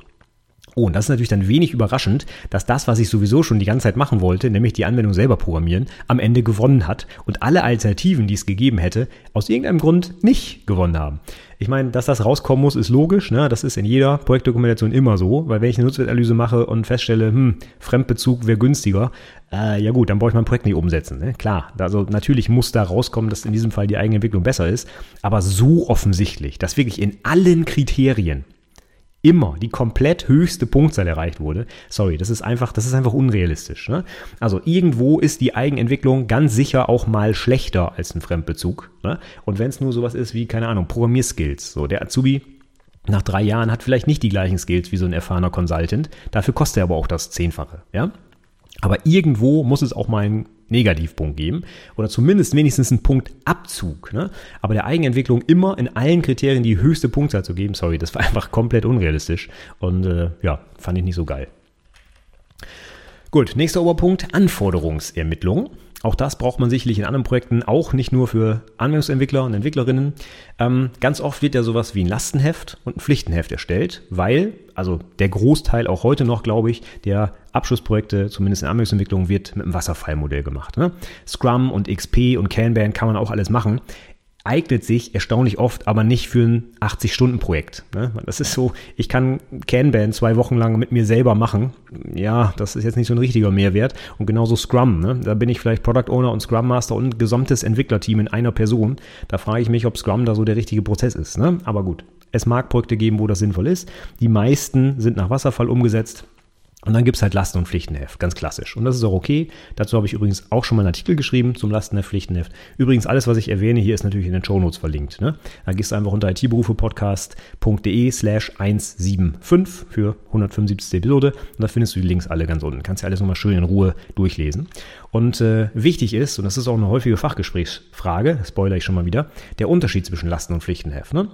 Und ganz grob gesagt, Lastenheft kommt vom Auftraggeber, also vom Kunden. Da schreibt er rein, was er fachlich haben will. Ne? Ich will eine Software für Projektplanung haben. So. Und dann gibt es das Gegenstück, das Pflichtenheft, das kommt vom Auftragnehmer. Das heißt, da schreibt der ITler oder der Programmierer rein, wie er dieses, was hat man gerade, Projektmanagement-Software da lösen will. Welche Programmiersprache, welches Framework, ist es eine Webanwendung, was sind die funktionalen nicht funktionalen Anforderungen, alles so abgedeckt. Hier, ich nehme, äh, weiß ich nicht, Jakarta EE in Version so und so auf den JBoss und so. Alles ganz technisch runter mit äh, äh, Screen UI Design, mit Mockups und allem, was einem da einfallen kann. Vielleicht sogar noch ein UML-Diagramm, kann man alles reinpacken. Ne? Und das Wichtige, das Pflichtenheft ist auch ein Vertragsbestandteil. Dagegen wird am Ende die Abnahme durchgeführt. Ne? Das, was da drin steht, muss gemacht werden. Und wenn das nicht gemacht wurde, dann muss der Kunde auch nicht zahlen. So, ganz grob zusammengefasst, das ist Lasten- und Pflichtenheft. Und jetzt hatten wir aber hier mehrere Dokus, wo dann im Lastenheft schon sowas stand wie, das Ding muss mit Java 11 und der Messaging-Lösung, was hatte ich eben, RabbitMQ umgesetzt werden. Ja? Und sorry, aber das kann irgendwie nicht sein, weil ein Kunde, der zum Beispiel eine Anwendung fürs, für die Buchhaltung haben will, der interessiert sich null dafür, mit welcher Programmiersprache das umgesetzt wird. Und das kann ich mir auch nicht vorstellen, dass das eine konkrete Anforderung eines Kunden, eines Fachbereichs war. Ne? Also wenn äh, bei uns die Kunden, damit kann ich es jetzt vergleichen, interne Kunden zum Beispiel, äh, wenn, ich, wenn ich das Wort Java nur sage, dann sagen die, boah, hör auf mit deinem IT-Zeug. So, ne? Ich will hier nur was über Buchhaltung reden und ich will nicht über deine komische Programmierwelt da irgendwie informiert werden. Ne? Also das, das passt einfach nicht in dieses Artefakt. Ein Lastenheft mit fachlichen Anforderungen, da kann meiner Meinung nach nicht drinstehen, ich will, dass das mit Java 11 gemacht wird. Weil das hat nichts mit der Fachlichkeit zu tun. Das ist ja eine Lösung. Ne? Und wenn ich jetzt dieses Lastenheft nehme und zum Beispiel in der wahren Welt da draußen in eine Ausschreibung gebe, auf die sich dann Dienstleister, Softwareentwickler zum Beispiel bewerben können, ähm, dann müssen die ja für sich entscheiden, welche Programmiersprache das machen. Und der eine Shop nutzt vielleicht Java, der andere nutzt C-Sharp, ein anderer macht Ruby on Rails. Was interessiert mich das? Ich will am Ende eine Webanwendung, meinetwegen, kann das eine Anforderung sein, okay, muss im Browser aufrufbar sein, weil es einfacher ist. Das kann ich mir vorstellen vom Kunden, aber die Programmiersprache ist meiner Meinung nach an der Stelle fehl am Platze, ja. Ja, ich weiß, es kann immer Ausnahmen geben, ne? wenn ich einen technisch interessierten Kunden habe oder er will das Projekt nach Übergabe selber weiterentwickeln, dann macht er vielleicht solche Vorgaben. Aber das war in dieser Doku oder in den Dokus, wo ich es gelesen habe, nicht explizit so genannt. Es waren einfach interne Kunden und da passt das eigentlich nicht. Auch hier wurde wahrscheinlich wieder durcheinander geschmissen. Ich als Azubi möchte gerne Java nehmen, weil ich das halt drei Jahre lang gelernt habe und dann schreibe ich es mal mit ins Lastenheft. So, das ist natürlich einfach falsch. Ne? Passt da nicht rein. Puh, so, dann äh, weiter. Schön Lastenheft, Pflichtenheft, auch wieder ein krasses Negativbeispiel. Ich habe ein Lastenheft dieses Mal gesehen. Ich sehe ja oft einfach nur Auszüge aus solchen Artefakten. Hm, komisch, wo das wohl herkommt, ja. Ähm, wie dem auch sei grundsätzlich eine gute Sache, wenn ich dem anderen ganz viel zeigen will und ich will ein ganzes Lastenheft zeigen, was 20 Seiten lang ist und ich habe dann nur noch fünf Seiten für alle anderen Artefakte, dann ist das vielleicht nicht so sinnvoll. Dann zeige ich vielleicht nur einen Auszug und das ist auch alles okay. Ne? Aber erstaunlich oft ist der Auszug dann irgendwie sehr, sehr kurz. Also ein Auszug des Lastenhefts und dann ist das nur eine Viertelseite. Da frage ich mich dann, okay, warum hast du nicht einfach eine ganze Seite gezeigt von diesem wichtigen Artefakt? Ne? Also meist, meistens deutet das wieder darauf hin, dass da Leute einfach sich was zusammendichten, was irgendwie so gar nicht wirklich passiert ist. Aber egal. Auf jeden Fall hatte ich jetzt ein Lastenheft, äh, wo kein Auszug drüber stand, sondern es war das komplette Lastenheft und das waren tatsächlich genau zwei Sätze. Und das war's. Also das komplette Lastenheft waren zwei Sätze. Und dann, das, da, da, da hört es noch nicht auf, nein, es geht noch weiter. Das Pflichtenheft, was dann drei Kapitel später erstellt wurde, das war nicht nötig, weil das Lastenheft an sich war ja schon aussagekräftig genug. Und da habe ich mir gedacht, so, boah, Artefakte überhaupt nicht verstanden, ja, und das geht gar nicht. Also wenn ich dann noch einen Entwicklungsprozess wie das Wasserfallmodell nehme, wo so ziemlich alles auf Lasten- und Pflichtenheft basiert, und dann sind da zwei Sätze, sorry, das geht einfach gar nicht. Ne? Einfach nur, um das nochmal zu erklären, ähm, ich brauche ja irgendwie eine Vorgabe und wenn es eine, meinetwegen, es wird eine Webanwendung, da muss ja mal irgendwo stehen, dass ich es jetzt wirklich mit Java mache und Framework X, ja. Und das stand in diesen beiden Sätzen nämlich genau nicht drin, ja. Also alles, was ich brauche, um wirklich loszulegen und das zu entwickeln, fehlt. Und ne, das, das kann ja nicht richtig sein. So, letzter Punkt. Ich hatte dieses Mal eine Doku und ich glaube, das hatte ich vorher tatsächlich noch gar nicht, wo in der gesamten Dokumentation die verwendete Programmiersprache nicht genannt wurde. Es stand nirgendwo, ich, wieder mein Beispiel, weil ich das in meinem Kopf habe, ich habe Java benutzt. Ja? Es waren zwar Quelltextauszüge dabei und so, aber es wurde nirgendwo gesagt, mit welcher Programmiersprache das gemacht. Das heißt, ich musste mir, ich musste raten anhand des Quelltexts, was er denn wohl benutzt hat oder sie, ich weiß es nicht mehr. Ja? So, und das geht, das geht gar nicht. Also es wäre ungefähr so, als wenn äh, der Tischler, der den Tisch gebaut hat, sagt, ja, ich habe den irgendwie zusammengezimmert, aber ich sag dir nicht wie. So Hammer und äh, was braucht man noch, Hobel oder so, ja, ja, habe ich vielleicht benutzt, ja, vielleicht auch nicht, ich sag's dir nicht. Ja? Also das ist immer so, wenn ich was programmiere, dann ist das so eine der wichtigsten Entscheidungen, mit welcher Programmiersprache ich das mache. Und dann nicht zu nennen, womit man es gemacht hat. Ich kann es nicht nachvollziehen, weiß nicht, wie man auf sowas kommt. Ganz komisch. So, nächstes Kapitel, zwei habe ich noch. Fehlende oder überflüssige Inhalte. Das geht in beide Richtungen. Also ich erwarte immer ganz viel, was in Dokumentation drin ist und bin enttäuscht, wenn es nicht drin ist. Auf der anderen Seite sind Sachen manchmal auch so detailliert und umfangreich und unnötig, dass ich mir denke, boah, das hättest du dir auch sparen können. Ja? So, beides irgendwie schlecht. Das muss eine gute Mischung geben. Wir haben bei sehr, sehr vielen IAK in Deutschland einfach eine Obergrenze an Seiten, die wir füllen dürfen in der Doku, was auch gut ist, sonst würden die Prüfer und Prüferinnen nämlich gar nicht mehr hinterherkommen. Ja? Und das heißt, da musst du als Prüfling eine Auswahl treffen. Du kannst nicht alles erklären, ja? du kannst aber auch nicht nur eine Sache ganz detailliert erklären und alles andere nicht. So, das, das geht nicht. Also du musst die Seiten sinnvoll füllen und sinnvoll und am besten sehr, sehr viele verschiedene Artefakte aus deiner Projektzeit unterbringen. Ja? So, und dann äh, habe ich zum Beispiel jetzt auch mehrere Dokus gelesen, wo dann keinerlei Zeitplanung, Projektphasen oder Prozess überhaupt beschrieben wurde. Das heißt, da wurde dann einfach losgelegt, so, ah ja, programmiert, hier noch ein UI und Mockup und ich weiß nicht was, alles drin, aber überhaupt nicht das Vorgehensmodell gezeigt. Und auch gerade die Projektplanung nicht. Das heißt, was man ja Minimum mal machen kann, ist eine grobe Zeiteinteilung. Ne? Wie lange implementiere ich, wie lange teste ich, so ganz grob diese 80 Stunden, die man da zur Verfügung hat als Anwendungsentwickler oder Anwendungsentwicklerin, mal einzuteilen. Und das fehlte in vielen Dokus komplett. So, da gab es gar keine Zeitplanung. Und das äh, passt einfach nicht, weil das gehört unbedingt dazu, wenn ich so ein Projekt plane und ich habe eine ganz, ganz, ganz harte Deadline, nämlich 80 Stunden. Dann muss ich mir die vorher einteilen, bevor ich einfach loslege und mal gucken, ob ich fertig werde, so nach dem Motto. Das geht nicht. Ne? So, das, also das habe ich auch, meine ich, vorher noch nie gesehen, dass die Leute ihre Zeit nicht mehr einteilen. Also weiß ich nicht, wie das sein kann. So, was dann im Anwendungsentwicklungsbereich leider sehr häufig fehlt, ist Qualitätssicherung. Das ist auch etwas, wo ich immer ganz traurig bin. Sowas wie äh, Testen, und das müssen noch nicht mal unbedingt Unit-Tests sein. Testen kann man auch anders, ne? Oder sowas wie eine, äh, eine Continuous Integration oder Continuous Deployment hat ja auch was mit Qualität zu tun. Oder sei es auch nur sowas wie Code Reviews, ja? Da wird teilweise wirklich nichts zur Qualitätssicherung gemacht.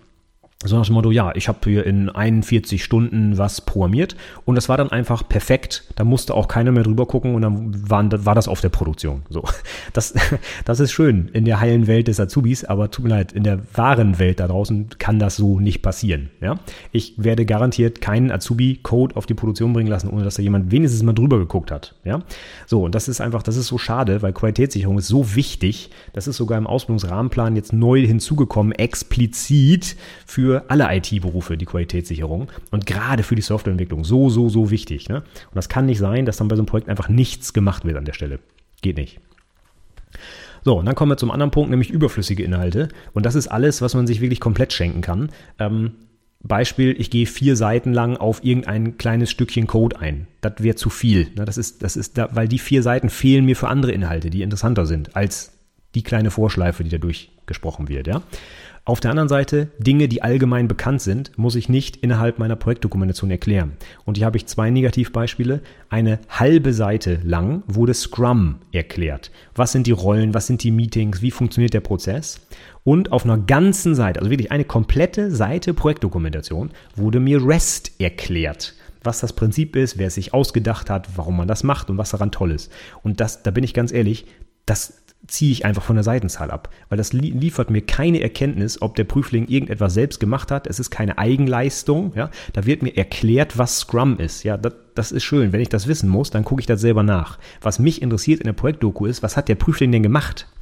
Hat er was programmiert? Hat er was entwickelt? Hat er was entworfen? Hat der vielleicht den Scrum-Prozess genommen und angepasst für sein 80-Stunden-Projekt, weil Scrum eigentlich gar nicht geeignet ist für so ein Projekt? Das ist das, was mich interessiert. Aber ich will keine äh, ja, wie soll man sagen, keine Zusammenfassung und vor allem nicht auf einer halben Seite, was Scrum ist, weil das die Eigenleistung des Prüflings nicht zeigt, sondern nur zeigt, dass er vielleicht mal ein Buch gelesen hat und drei Sätze darüber schreiben kann. Aber das interessiert mich nicht bei dieser Abschlussarbeit, weil da geht es darum, ob der Prüfling in der Lage ist, ein Programm zu entwickeln und nicht, dass er mir erklären kann, was Scrum ist. Das frage ich in einem Fachgespräch, aber bitte nicht in der Doku. Ja? Das sind einfach verschenkte Seiten und auch hier, ich würde wahrscheinlich niemandem einen Punktabzug geben, weil er mir Scrum erklärt. Das Problem dahinter ist, dass diese halbe Seite natürlich nicht für wichtige Inhalte, die ich bewerten will, zur Verfügung steht. Und dann fehlt dann halt irgendwas. Ich ist jetzt mal nur ein Beispiel. Scrum erklärt, aber kein Entity Relationship Model gezeigt. So, dann denke ich mir natürlich, ja, es falsche Entscheidung getroffen. Ja? Und dann kommt es vielleicht letztlich auch zu einem Punktabzug, weil eben andere wichtige Inhalte fehlen. So, jetzt sind wir beim letzten Oberpunkt angekommen, der heißt Sonstiges. Habe ich noch ein bisschen was zusammengefasst, was ich nicht einordnen konnte. Und zwar Nummer eins. Ich, ich finde es immer gut, wenn Prüflinge äh, kreativ sind. Finde ich ganz toll. Das heißt aber nicht, dass man sich eigene Diagrammtypen ausdenken muss. Und hier hatte ich wieder so einen Experten, der hat anstatt einfach die UML zu nehmen, sich irgendwie was eigenes ausgedacht. Mit eigenen Kästchen und eigenen Pfeilen und das ist einfach, also sorry, das ist einfach so unnütz und, und absolut sinnfrei, denn ich musste natürlich wirklich erstmal überlegen, was heißt denn das, ja, und da musste natürlich, weil es sein eigenes Diagramm war, auch noch erklären, was die Pfeile heißen und was die Formen heißen und so. Und das ist natürlich eine riesen Platzverschwendung, ne? Wenn man das einfach mit einem standardisierten UML-Diagramm, was jeder versteht, macht, ne?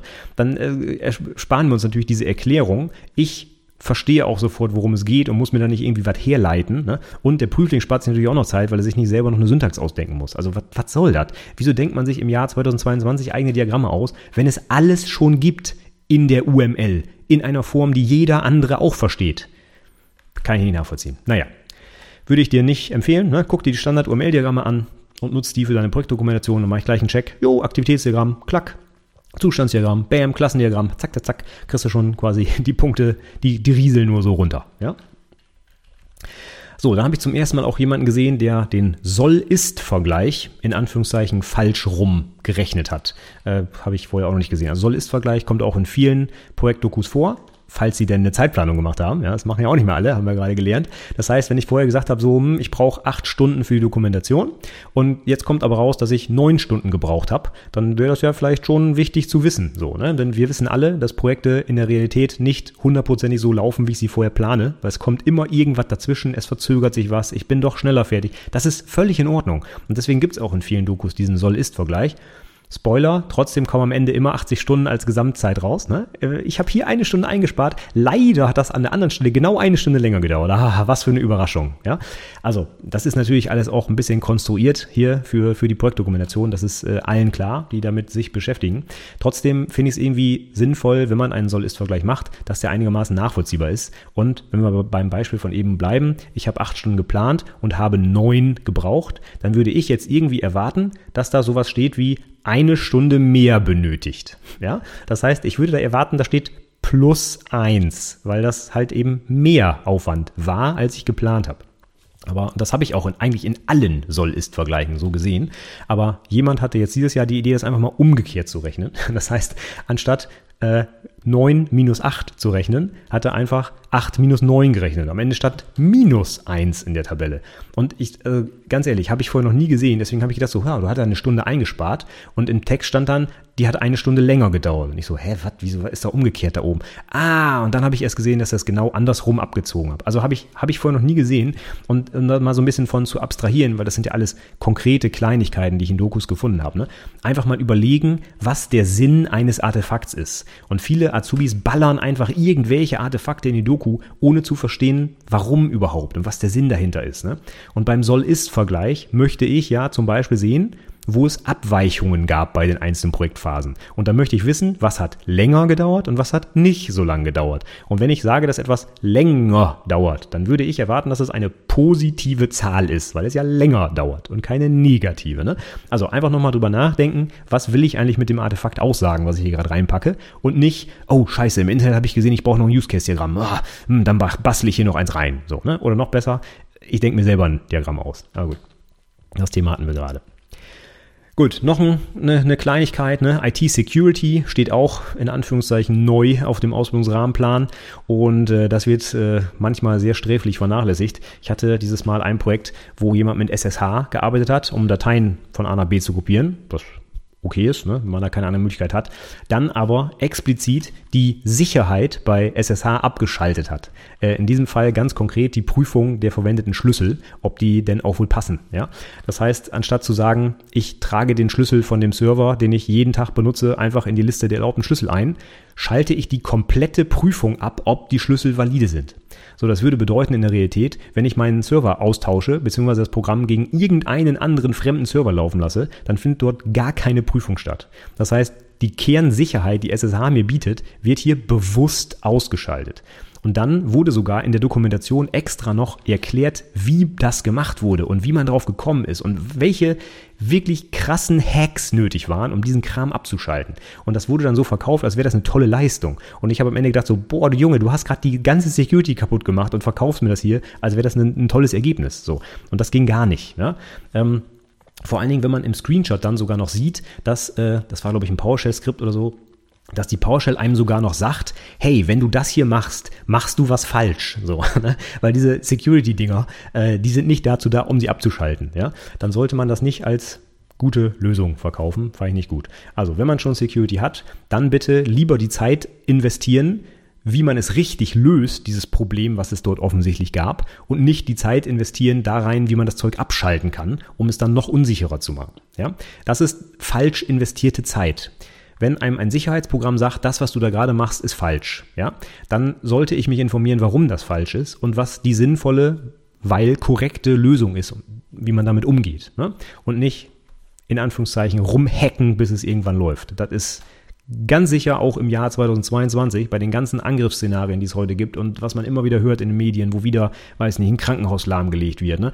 Äh, da kann man heutzutage nicht einfach die Security-Schraube rausziehen und sagen, jo, pff, Hauptsache läuft. Ne? Das funktioniert einfach nicht. Gut, ich hatte gerade noch ein bisschen was zur äh, Detailplanung gesagt, so meine, meine Zeitplanung im Projekt, wo ich wie viele Stunden benutze und so. Und dann gibt's ganz oft in vielen Dokus eine grobe Planung, wie ich gerade schon sagte, hier so 41 Stunden Programmierung zum Beispiel und 8 Stunden Doku. Und dann gibt's auch ganz oft eine Detailplanung, die ich durchaus auch erwarten würde. Ne? Das kann eine Tabelle sein, die auch eine ganze Seite groß ist, mit runtergebrochen auf 1, 2, 3 Stunden Blöcke. Ähm, gibt es sehr häufig und würde ich auch sogar erwarten heutzutage. Und da hatte ich dieses Mal jemanden, der in der Detailplanung einen Block, ich glaube, das war sogar Programmierung, mit 23 Stunden nicht weiter runtergebrochen hat. Und das ist mir einfach viel zu lang. Wenn ich das mal umrechne, angenommen, ich habe einen Standard 8-Stunden-Tag, ne, dann sind das drei komplette Arbeitstage, die nicht weiter runtergebrochen wurden. Und das ist für so eine Planung ähm, die sowieso ganz schwierig ist bei so einem kurzen Projekt, äh, viel zu grob. Weil in drei Tagen kann so viel passieren. Was ist denn, wenn, wenn ich mich da jetzt krass verschätzt habe bei dieser Anforderung, die 23 Stunden dauern soll, und ich bin schon in der Hälfte der Zeit fertig? Da habe ich ja noch 11, 12 Stunden übrig. Ne? Das sind in Prozent gerechnet, wie wir sind, keine Ahnung, 10, 15 Prozent meiner ganz, ganzen Projektzeit fallen dann auf einmal irgendwie hinten runter. So, und das kann nicht sein. Also es ist viel zu grob geplant. Habe ich auch in meiner Episode zum Antrag, zum Projekt Antrag schon gesagt. Die Zeitplanung bitte so detailliert wie möglich und meine persönliche Empfehlung, die längste Stundenzahl sollte acht sein. Das ist ein Arbeitstag. Da kann man vielleicht nochmal sagen, ja, könnte ich sogar noch weiter runterbrechen, aber acht Stunden wäre so das Oberste, wo ich sage, dann muss es auch aufhören. Ne? So, dann noch ganz allgemein habe ich dieses Jahr auch äh, den Eindruck, dass oft etwas mit Low-Code-Plattformen gemacht wird. Ich habe im Internet einige Kommentare gelesen, auch bei fachinformatiker.de. Ich habe auch selber ein paar Mails dazu bekommen und ich habe auch selber jetzt äh, Dokus gelesen, wo es darum ging. Und das ist wieder so ein Trend-Ding, ne? Low-Code. Auch hier wieder, ich will das gar nicht schlecht reden. Ne? Es gibt Einsatzszenarien, wo Low-Code super ist. Ne? Wenn ich zum Beispiel keine Entwickler habe, sondern nur einen Fachbereich und die sollen jetzt aber irgendwie was entwickeln, dann ist das super, weil dann müssen die keine Programmiersprache lernen. Ne? Alles gut. Auf der anderen Seite haben Low-Code-Plattformen auch echt krasse Nachteile, wenn ich eine Prüfung zum Anwendungsentwickler mache. Denn da muss ich zeigen, dass ich programmieren kann. Und wenn ich jetzt keine Programmiersprache nutze, sondern eine Plattform, in der ich gar nicht programmieren muss, dann habe ich da vielleicht einfach das falsche Medium gewählt. Ja, auch hier wieder, äh, wenn ich Tischler werde, dann interessiert sich niemand dafür, dass ich eine Mauer hochziehen kann, sondern die wollen sehen, ob ich einen Tisch bauen kann. Ja, also das, äh, wie, wie kann man ein, also die, die, Kern, die Kernfähigkeit, die ich als Anwendungsentwickler lernen muss, nämlich Programmieren, wie kann man das beim Abschlussprojekt quasi ausblenden und sagen, ich nehme eine Plattform, in der ich nicht programmieren muss? So, wie, wie kommt man darauf? Also ich meine, ich weiß, wie man darauf kommt. Das Unternehmen wollte das so, ganz klar. Ne? Aber da, wenn, wenn du in deinem Unternehmen irgendwas mit Low-Code machst, bitte empfehle ich dir jetzt schon, guck dir noch was anderes an, weil fürs Abschlussprojekt ist das absolut ungeeignet. Ne? Weil die Idee der Low-Code-Plattform ist, nicht programmieren zu müssen. Aber was wir sehen wollen, ist, dass du programmieren kannst. Also wie, wie kommt man darauf? Ja, gut, okay. Nächstes Thema. Ja? Zwei habe ich noch. Nummer eins, REST wird sehr, sehr, sehr oft verwendet, was ich auch gut finde. Ich finde REST cool, ich nutze das selber auch, alles, alles super. Und gerade wenn ich dann noch eine Single-Page-App habe, ne, dann schreit das ja nach REST im Backend, alles gut. Was wir aber leider auch im Fachgespräch und auch in den Dokus schon feststellen müssen, ist, dass die wenigsten Azubis sich damit auseinandersetzen, dass man diese REST-Schnittstellen vielleicht auch ein bisschen absichern sollte. Ne? Stichwort IT-Security. Es geht halt eben nicht, dass ich Zugriff auf Personen, personenbezogene, weiß nicht, Mitarbeiterdaten aus dem Projekt oder so über eine REST-API freigebe, die keinerlei Authentifizierung hat. Kein Basic Auth oder, was wir dann eigentlich lieber hätten, OAuth oder was auch immer man draufsetzen kann. Ne?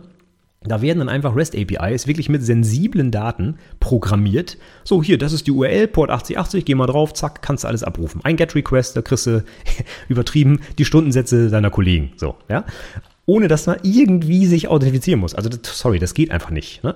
Also, ich finde REST eine super coole Sache und ich finde es auch gut, dass sich das so etabliert. Ne? Aber wenn ich das benutze, dann muss ich mich auch damit auskennen. Und davon abgesehen, dass die wenigsten überhaupt erklären können, was REST eigentlich ist und dann einfach sagen, ja, ich mache so einen HTTP-Call und das ist dann REST. Ähm, sich dann nicht mit IT-Security auseinanderzusetzen, ist, also das ist ein No-Go. Sorry, das ist ähnlich wie dieses beim SSH, schalte ich die Schlüsselprüfung ab. Das, das geht einfach nicht. Ne? Weil diese sensiblen Sachen einfach im gesamten Intranet der Firma ohne irgendeine Authentifizierung einfach abrufbar sind. Und das kann nicht sein, sorry. Das kann man nicht mehr machen im Jahr 2022, ja. Gut, und letzter Punkt, wenn wir schon bei REST sind, ne, das ist jetzt wieder etwas programmierspezifischer hier, nicht so ganz interessant für die anderen IT-Berufe, ähm, die REST-APIs, ähm, da sieht man an den APIs schon, wenn die Leute es nicht verstanden haben. Und das finde ich immer so schön. Wenn man sich ein bisschen, also ich sag mal eine Stunde mit REST beschäftigt, dann weiß man so grob, wie APIs vernünftig aussehen sollten. Und wenn ich dann APIs lese, wo irgendwie sowas steht wie, keine Ahnung, mein toller Server, slash meine Anwendung, slash get employee by ID dann weiß ich schon, hier hat jemand REST nicht verstanden. Denn dieses Get by ID ist halt ein Klassiker, wie ich das vielleicht programmiere, wie ich das früher in SOAP meinetwegen gemacht habe, als es noch klassische Web-Services gab. Aber REST da steckt im Namen schon drin, dass es um Ressourcen geht. Ne? Und Ressourcen, die heißen Get by ID, sind keine Ressourcen, sondern das sind Funktionen, das sind Methoden. Ja? Was wir hier eigentlich bräuchten, wäre slash employee slash ID wie man das in jeder vernünftigen REST API macht. Aber wir kommen bitte nicht auf die Idee und denken uns hier eigene Sachen aus, weil das widerspricht zum Beispiel einem der Kernbereiche von REST, nämlich dem Uniform Interface. Das ist der große, große oder einer der großen Vorteile von REST, dass ich Standard HTTP-Methoden benutze, die ich gegen Ressourcen abfeuere. Also get, put, post, delete, ne, Standard CRUD-Operation gegen eine Ressource. Und davon lebt REST, dass das eindeutig ist, dass ich mir eben nicht eigene Methodennamen ausdenke oder irgendwas. Und das mache ich bitte auch nicht nachgebaut über die Ressourcennamen. Und am besten mache ich dann noch, das wäre das Schlimmste, ich weiß nicht, ob so war, ein Post auf Get by ID. So, das, dann, dann ist, dann, also irgendwo explodiert dann, glaube ich, ein Server, wenn man sowas macht. Ne? Das darf man bitte nicht tun. Also wenn man REST, und das ist wieder so, ich abstrahiere nochmal wieder auch für alle anderen IT-Berufe, das Zeug, was ich in meinem eigenen Projekt einsetze, das muss ich auch verstanden haben. Und da gibt's auch keine Ausrede so, ja, der Kollege wollte, dass ich REST mache und dann, dann, dann hat der, musste ich das einfach machen, obwohl ich mich nicht damit auskenne. So, das ist die die, die, das müssen wir einfach, das ist so Berufsethos quasi. Wenn ich eine Technologie einsetze, muss ich sie auch verstanden haben. Ich kann doch nicht einfach irgendwie was zusammenzimmern in fünf Minuten und pack das dann auf die Produktion. Und im besten Fall habe ich dann Sicherheitslücken drin, irgendwas falsch gemacht und die Leute verstehen gar nicht, was ich gebaut habe, weil ich mich null an Konventionen gehalten habe. Das ist nicht wartbar, das rafft morgen keiner mehr. Und sorry, so können wir nicht arbeiten. Das funktioniert so nicht. Ne? Also bitte guck dir die Technologien im Detail an, die du benutzt. Und ich habe es ja schon vorhin auch erwähnt, am besten auch ein Jahr im Voraus und nicht erst zwei Wochen vor der Abschlussprüfung. Das ist eine schlechte Idee.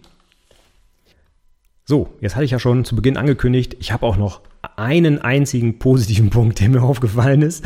Ich, ich habe es wirklich versucht, auch gute Sachen zu finden, aber es war nicht so einfach. Aber das würde vielleicht dir auch nicht so viel bringen. Es ist ja interessanter, natürlich auf den schlechten Sachen rumzureiten, ist vor allem auch viel einfacher, ne? weil ich kann immer sagen, ja, wie, wie kann man sowas machen? Und das ist ja, äh, äh, na klar. Ne? Und ich weiß aber auch, wenn ich als Prüfling im Stress bin und ich habe wenig Zeit und ich muss so ein 50-Seiten-Dokument vielleicht zum ersten Mal im Leben schreiben, da kann man das vielleicht nicht immer hundertprozentig alles top machen. Das ist auch okay. Ne? Und ich hoffe, dass du es bitte auch heute nicht so verstehst, dass ich hier die Prüflinge alle schlecht machen will. Dann würde ich das hier nämlich nicht aufnehmen und in die Öffentlichkeit ballern, sondern es geht mir darum, dass du als Hörer das in Zukunft vielleicht nicht so machst und dann dementsprechend noch eine bessere Note kriegst. Ne? Dafür mache ich das hier alles.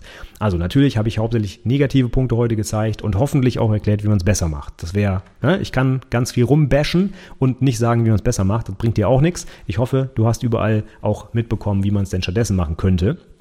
Als letzten Punkt möchte ich trotzdem mit was Positivem aufhören. Und zwar hatte ich äh, tatsächlich auch in einer Doku jetzt zum ersten Mal beschrieben, ähm, dass ein Code-Review gemacht wurde, was so ein Satz ist, der irgendwie Copy-Paste in fast jeder Doku steht. Ja, Qualitätssicherung, am Ende des Projekts wurde ein Code-Review gemacht. Zwei Stunden, Kostenplanung, passt. Okay.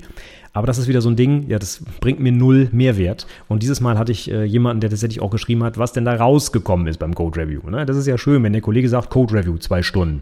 Und dann kam da nichts raus. Dann sagt er einfach, ja, Azubi im dritten Layer, du hast den perfekten Code geschrieben und ich habe nichts zu beanstanden. Das, das ist so, das kann ich mir einfach nicht vorstellen, dass das so ist. Ne? Also ich gucke in meinen eigenen Code von vor zwei Wochen rein und finde tausend Sachen, die man anders machen kann oder besser machen kann vor allem. Ja, ähm, gut, wie dem auch sei, dieses Mal hat auf jeden Fall auch mal jemand konkret aufgeschrieben, was da rausgekommen ist. Und das finde ich auch, äh, fand ich wirklich, äh, also in den letzten Jahren hatte ich auch schon öfter mit Code Reviews mit ein bisschen Ergebnissen, aber nur so oberflächlich. Da stand dann sowas wie, ja, ich, es wurde ein Code Review gemacht und es kamen auch einige Optimierungen raus, die ich dann noch umgesetzt habe. Okay, aber was denn für Optimierung? Ne, das ist wieder so ein, so ein Satz, den kann jeder hinschreiben. Ob das jetzt wirklich gemacht wurde oder nicht, keine Ahnung, kann ich mir auch ausgedacht haben. Ne? Aber dieses Mal wurde wirklich konkret auch gezeigt, was. Da wurde zum Beispiel, die, äh, die Namen konnten verbessert werden an der und der Stelle. Deswegen habe ich diese Klasse zum Beispiel umbenannt. Oder die Struktur meines Projekts äh, wurde moniert. Ich habe dann zum Beispiel neue Packages gebaut und die Sachen anders gruppiert oder so. Ne?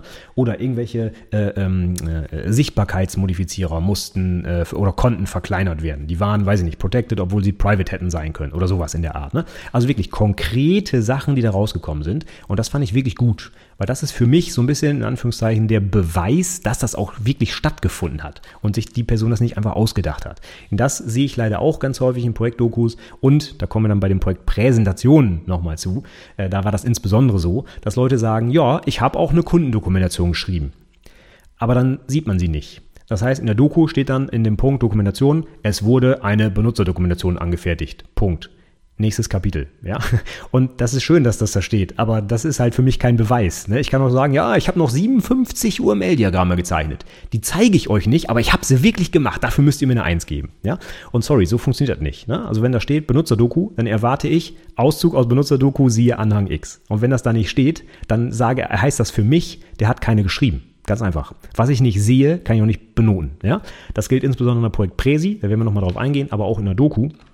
Und hier ist das für mich so ein bisschen ähnlich. Ich kann sagen, es wurde ein Code-Review durchgeführt. Ja, nur leider hm, ne, kann ich halt nicht, äh, kann ich halt nicht erkennen, ob das wirklich war oder nicht. Ne? Und wenn man jetzt aber hinschreibt, wurde durchgeführt und folgende Punkte sind dabei rausgekommen, zack, zack, zack. Und daraus habe ich das und das abgeleitet und dies und das besser gemacht und anders gemacht. So, dann ist das für mich in Anführungszeichen der Beweis, dass das auch stattgefunden hat. Und dann kann ich den Haken an den Bewertungspunkt Qualitätssicherung machen. Ist doch gut, oder? So, damit möchte ich heute enden und ich gucke mal auf die Uhr. Ich habe schon sehr, sehr, sehr viel viel zu lange über dieses eine Projekt Artefakt geredet. Ich hoffe, es war für dich aber einiges dabei, damit du es in Zukunft besser machst. Und ich kann dir nochmal einen Tipp geben. Schau einmal in die Shownotes zur Episode itberufepodcast.de slash 175 und da findest du die ganzen Links zur Datenbankmodellierung, ER-Modell, Tabellenmodell, ähm, Berechnung des Stundensatzes, Datenschutz, äh, Scrum, Continuous Integration. Also ganz viele Sachen, die ich heute moniert habe, habe ich da verlinkt, damit du es dir zeitnah anhören kannst, denn bis zur Abschlussprüfung hast du hoffentlich noch ein paar Tage Zeit und dann kannst du die Sachen vernünftig anwenden und ja, nicht so negativ, wie ich das hier heute erzählt habe. Gut, wir hören uns dann nächstes Mal wieder. Dann geht es um die Projektpräsentation. Da habe ich auch einiges mitgenommen dieses Jahr. Ich hoffe, das ist genauso spannend wie das hier heute für dich. Ähm, wenn du noch mehr von mir hören möchtest rund um die konkrete Prüfungsvorbereitung, dann kannst du dich gerne in meinen Newsletter eintragen unter itberufepodcast.de slash newsletter. Und der ist jetzt fertig. Das Jahr, das letzte Jahr habe ich damit verbracht, tatsächlich den Newsletter so zu gestalten, dass er jede Woche eine passend zu deiner konkreten Ausbildungssituation äh, passende, passenden Inhalt liefert. Das heißt, im ersten Ausbildungsjahr hier, keine Ahnung, was um meine Rechten und Pflichten, äh, Probezeit, Berichtsheft etc. Und im dritten Ausbildungsjahr dann sowas wie hier, jetzt fangen wir an, für die Abschlussprüfung zu lernen. Äh, Projekt-Doku, hör dir übrigens diese Podcast-Episode an, da geht es dann um die Inhalte und hier um die Gliederung und so weiter. Das heißt, ich habe wirklich das ganze Jahr zerteilt und äh, du kriegst dann über die komplette Ausbildung passend zu deinem Stand die E-Mails. Und das gilt sowohl, während du noch in der Ausbildung bist oder wenn du selber Ausbilder oder Ausbilderin bist. Auch dann kannst du es gerne abonnieren. Da bekommst du das ganze Jahr über meine Inhalte. Und ich, das war richtig viel Arbeit, ehrlich gesagt, die ganzen E-Mails zu schreiben. Also ich würde mich freuen, wenn du da das abonnierst. Ist natürlich komplett kostenfrei, ne? Kriegst du jede Woche einfach zugeschickt. Und wenn du keinen Bock mehr hast, weil dir das zu viele E-Mails werden, bestellst es einfach ab. Kannst in jeder Mail auf den Melde mich bitte ab Link klicken und dann bist du wieder raus. Also kostet dich nichts, kannst dir mal anschauen. Ja, das wäre es für heute. Ich hoffe, es war ein bisschen was Spannendes für dich dabei. Wir hören uns beim nächsten Mal wieder und bis dahin sage ich vielen Dank fürs Zuhören und bis zum nächsten Mal. Ciao.